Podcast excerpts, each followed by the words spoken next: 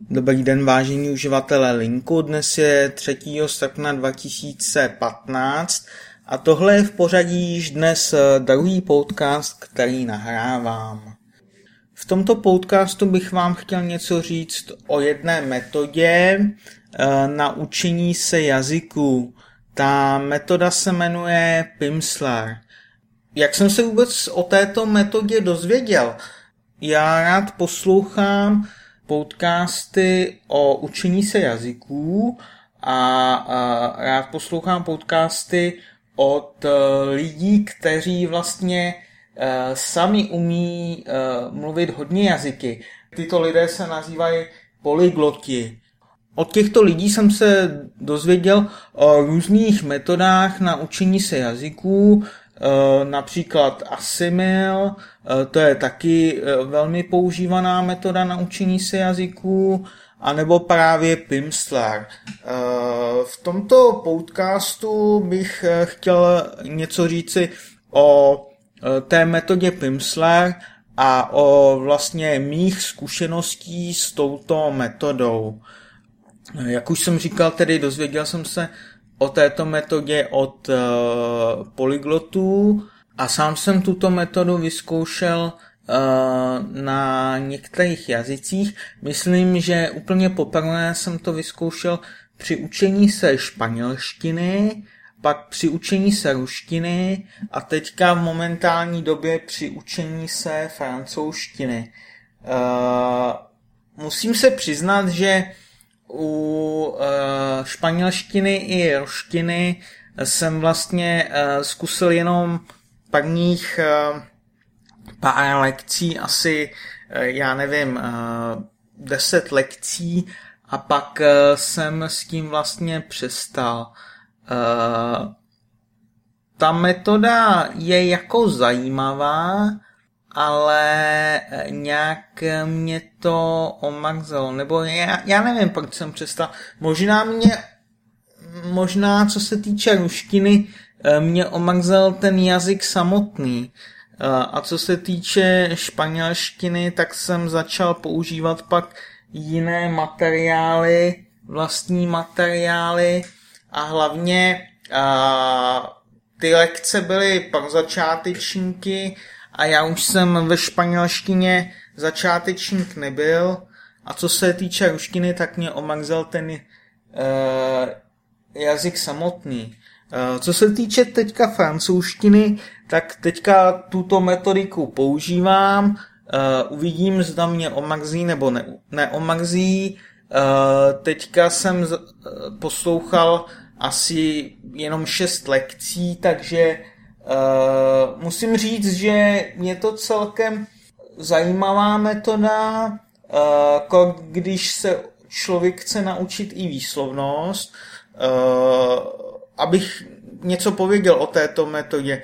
Takže je tu x lekcí, ty lekce jsou rozděleny do třech úrovní.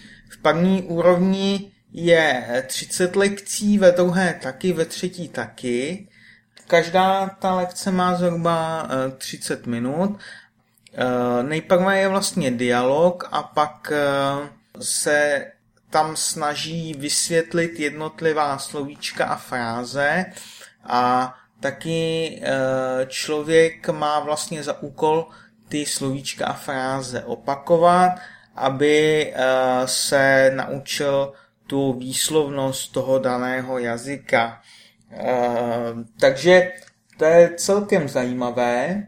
Já jsem vlastně uh, udělal ještě i to, že uh, jsem si z každé té lekce vystříhnul ten dialog a ten dialog samotný jsem vlastně poslouchal několikrát dokola.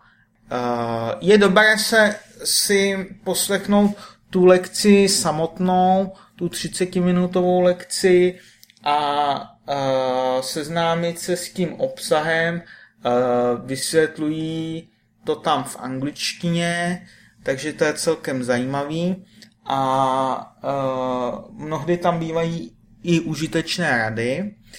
Uh, to je dobrý poslechnout si třeba jednou nebo dvakrát tuhle tu lekci, eh, vzít si z toho to nejdůležitější, po případě si zapsat nějaké poznámky, ale pak ten samotný dialog to chce poslouchat vícekrát, alespoň podle mě.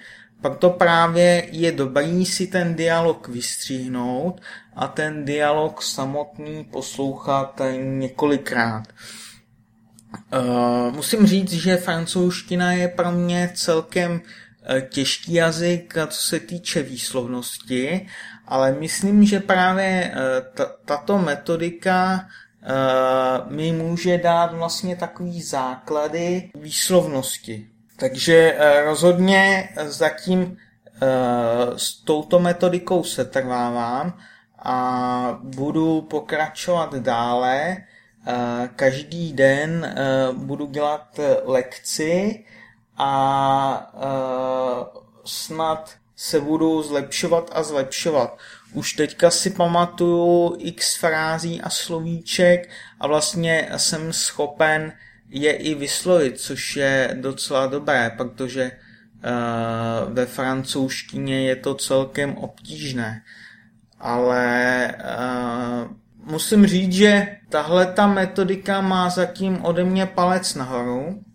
Eh, já vlastně s touto metodikou, jak jsem říkal předtím, za stolik zkušeností nemám, zkoušel jsem ji na ruštině a španělštině, ale tam jsem měl své důvody, proč jsem tu metodiku dál nepoužíval, ale teďka u té francouzštiny se mi to zdá jako zajímavá metoda, takže uh, uvidím, Eh, jak se mi bude dařit naučit se francouzsky pomocí vlastně této metody. Eh, tak jo, to by bylo zatím všechno.